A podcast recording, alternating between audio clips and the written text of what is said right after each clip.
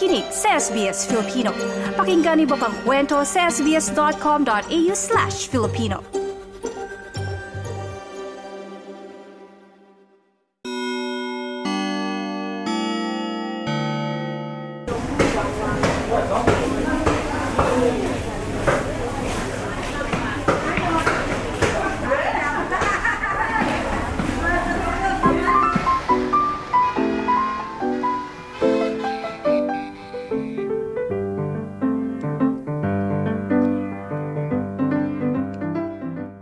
Hello everyone! My name is Ali and I'm a lifestyle writer from Manila.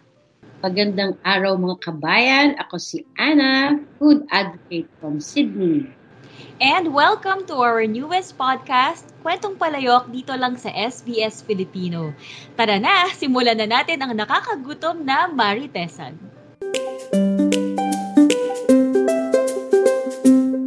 Hello, Ana. Andito na naman tayo para sa nakakagutom na Maritesan. Kamusta naman dyan sa Sydney, Ana? Hi, Ali. Sydney's in spring now. So, patungo na sa summer dito sa Australia. Pero, kwento ko lang sa'yo, ang init dito, Ali, kakaiba. As in, dry and parang sagad sa balat ba?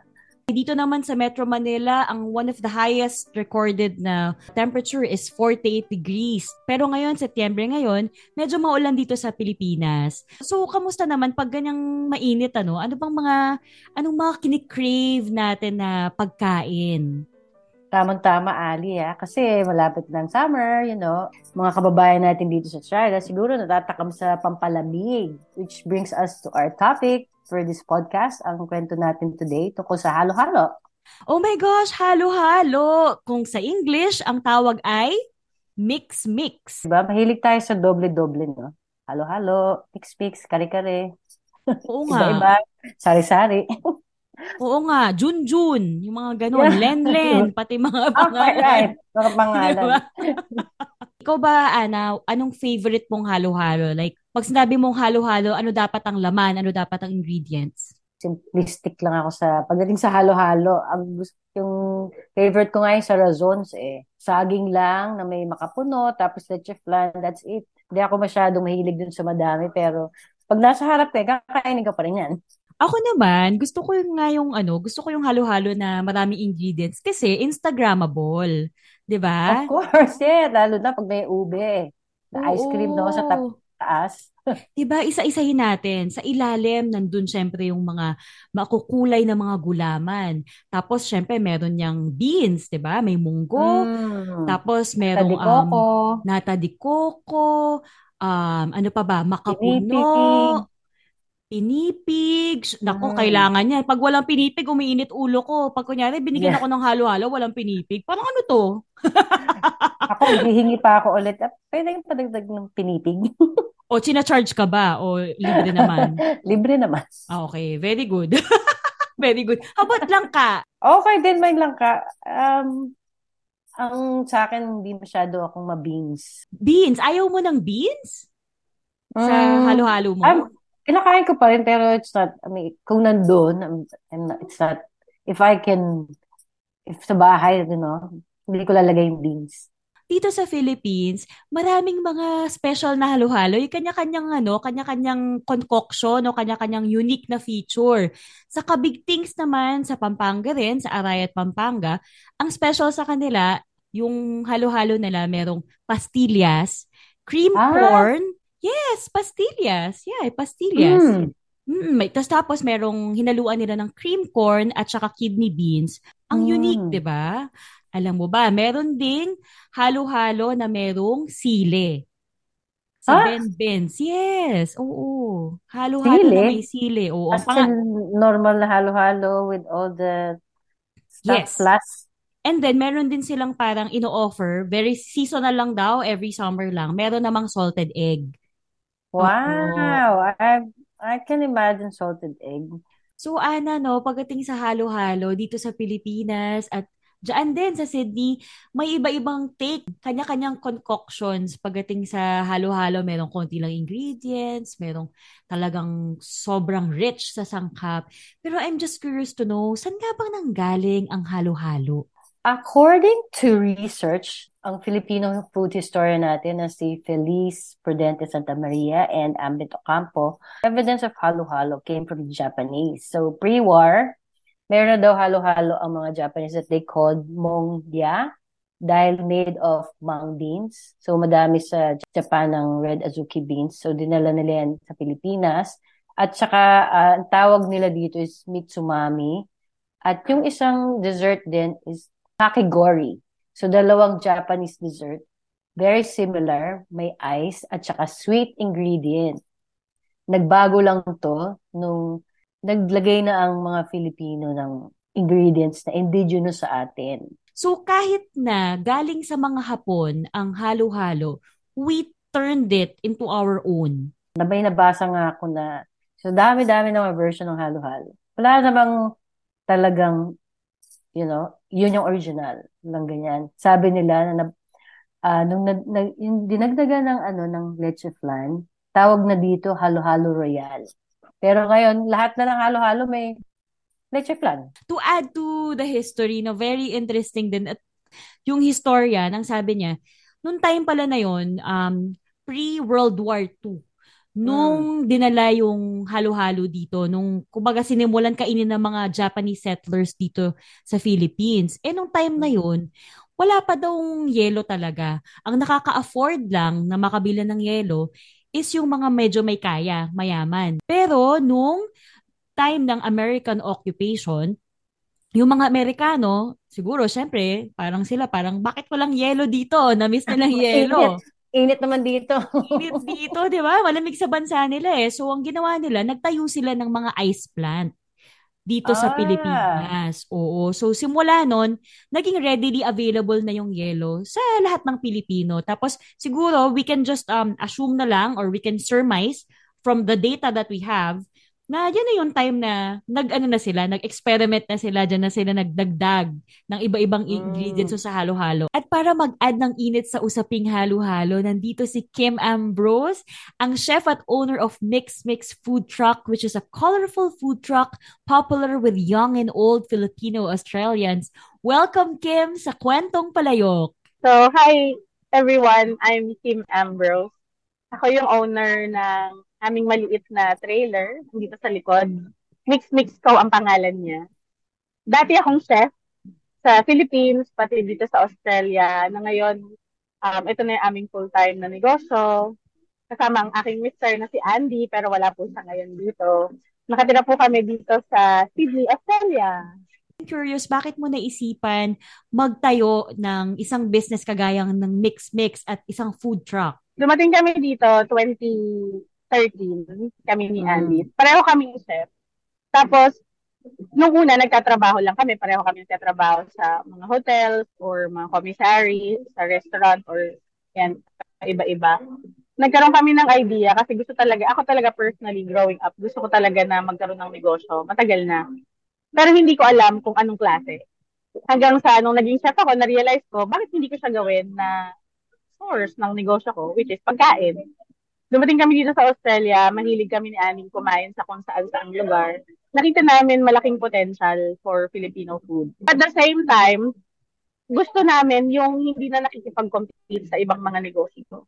So, marami dito ang mga restaurants ba, tapos may barbecue, whatever. So, naisip namin, imbis na makipag-collaborate, imbis na makipag-compete, collaborate tayo. So, naisip namin, sige, iba naman yung sa amin, yung tatahakin namin tapos dahil busy rin kaming mag-asawa, naisip namin yung halo-halo food truck concept. Sa simula parang test the waters lang kasi mm. trailer, ganyan. Tapos kung kailan lang kami bakante or kung kailan lang kasi meron kaming dalawang anak, 9 at saka 4. So ganun lang sa nung una hanggang sa maganda yung response ng tao. I guess mm. kasi talagang na suportahan kami ng Filipino community. Kaya yan, ngayon, ano na siya, full blown na siya. Kaming dalawa ni Andy, nandito na kami nakatutok. Pero bakit mo naisipan, Kim, no, na specifically, bakit halo-halo? Favorite food mo ba yung halo-halo? Does it remind you of home? Yes, definitely. It reminds me of home. Yung sa nakatira kami sa ano, Cavite, silang Cavite. Tapos pag fiesta, meron kaming ano, Ube Halaya Festival. Mm, wow. growing up, yung lola ko, nagtatanim siya talaga ng ano, meron kami sa bukid. Nagtatanim kami ng ube. Tapos yun, ginigiling, tapos niluluto sa malaking kawali sa Mm. floor. Tapos nandun yung um, mga kahoy, tapos malaking-malaking pot. Tapos dun siya. Mas So, malaking gano'n. up every Ganyan. oo, talagang mga mga dalawa or dalawang lalaki talagang hanggang sa makunat na siya at maganit na siya. So, yun talaga. Yun yung malaki reminder sa akin ng ube sa buhay ko. Tsaka parang ano, dahil meron kaming 4 and 9 years old, naisipan talaga namin na gusto talaga namin pagtanda ng mga anak namin, maging proud sila sa culture nila. Marami kasing mga bata dito hindi na nakakapag-Tagalog kasi nasasanay sa school na Mm. English. So, Filipino food is the best way for them to connect with their Yes. roots. Kung Agree, sila nag- agree. Yes. Eh, like yung mga anak ko sobrang fussy. Hindi mahilig kumain. So, at least yung dessert, madaling ma-in love. Ice cream. All right. At Yes. saka colorful, di ba, Kim? Yes. I, I guess makaka-relate si Miss Anna dyan kasi madalas kong customer ang kanyang mga bagets. Ah! Kasi nagda-drive sila. Mm. Oo, nakakarating sila. So lang namin tanong sa'yo, ano yung experience mo, your childhood, uh, very memorable? Do you have rituals nung pag-summer? Alam mo yun? Uh, may mga specific halo-halo places ba na very memor- memorable for you? Growing up, di ba maraming halo-halo sa mga kanto-kanto lang. Yun yung kagandahan sa Pilipinas. Yun talaga mamimiss mo. Yung hindi ka na magdadrive para pumunta sa grocery. Kasi lumabas ka lang ng pinto, may tindahan na. Nakakamiss talaga yon Pero ang, ang namimiss ko talaga, yung mais kunelo o kaya halo-halo. Tapos lalagyan nila ng isang asukal ng, isang kutsara ng asukal. Hindi kasi namin ginagawa yun dito sa Sydney kasi syempre meron tayong ano, medyo kailangan natin maging, alam mo naman Miss Ana, yung mga tao dito, Yeah. ano sila, very cautious sila sa kinakain nila. Pero kung may namimiss ako, yun yung ano, isang kutsara ng asukal sa loob ng halo-halo. Pag hinalo mo, mabuo pa yung asukal, makakagat mo, ang sarap mo. Tama. Totoo yan, di ba? Parang medyo crunch. Oo, minsan may nagpapagawa Yeah. nun. Kaya, nagkasumar kami sabihin, meron po ba kayong asukal? Tapos magpapalagay sila. Talaga. Naman, kaso gusto namin yung may asukal sa loob. Pag sinabing halo-halo, anong favorite mong pagkain na ipipair with halo-halo? Yung bagay talaga. Pag... Kung, kung ang pag-uusapan natin eh savory, dahil outdoor food ang halo-halo, walang ibang perfect pair kundi Filipino barbecue. At saka isaw. Yes. At talaga Yeah. namang sobrang, alam mo, sobrang sarap, lalo pag summer. Tapos, yung tipong, dito may kasama na kami, may ka-partner kami dito na barbecue. Um, so, talagang perfect pair pag nandito sila, barbecue at halo-halo. Amoy pa lang eh, di ba? Amoy pa lang. Mm, oo.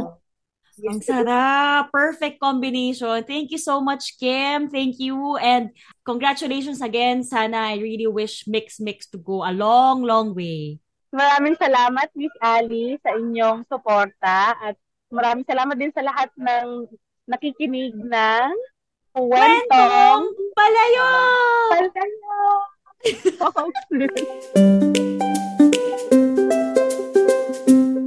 Halo-halo is symbolic to Filipinos because the Filipino heritage and culture is also a smorgasbord, a mix-mix of so many culinary and cultural influences.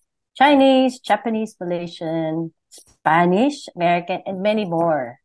At gaya ng halo-halo, ang mga Pilipino magaling magmingle, marunong makisama sa mga tao, ika nga mag-blend in, humalo.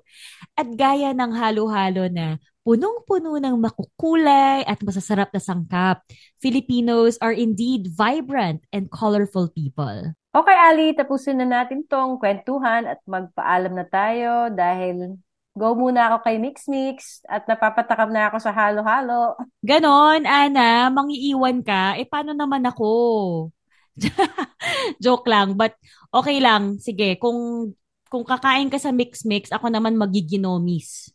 Oo, 'di ba? Ang ginomis ang sarap noon. Para rin siyang ano, similar to halo-halo pero few ingredients lang. Pinipig ang pinaka-masarap niya na ingredient. Hatag kita sa Facebook, huwag ka mag-alala. Ako si Ana, mahilig sa ubing halaya sa ibabaw ng halo-halo. At ako si Ali, bad trip pag walang pinipig. At ito At ito ang ang Kwentong Kwentong Palayok! Palayok! Yay! Hindi pa rin kami sabay ni Ana. Salamat sa pakikinig hanggang sa susunod na kwentuhan! Anong favorite niyong sahog sa halo-halo? Pagdating ba sa halo-halo, gusto niyo yung the works? Yung traditional na halo-halo? Or open ka ba sa mga unique or kakaibang concoction sa halo-halo? Let us know. We want to hear from you. Makihalo kayo sa chikahan. Punta lang kayo sa facebook.com slash sbsfilipino.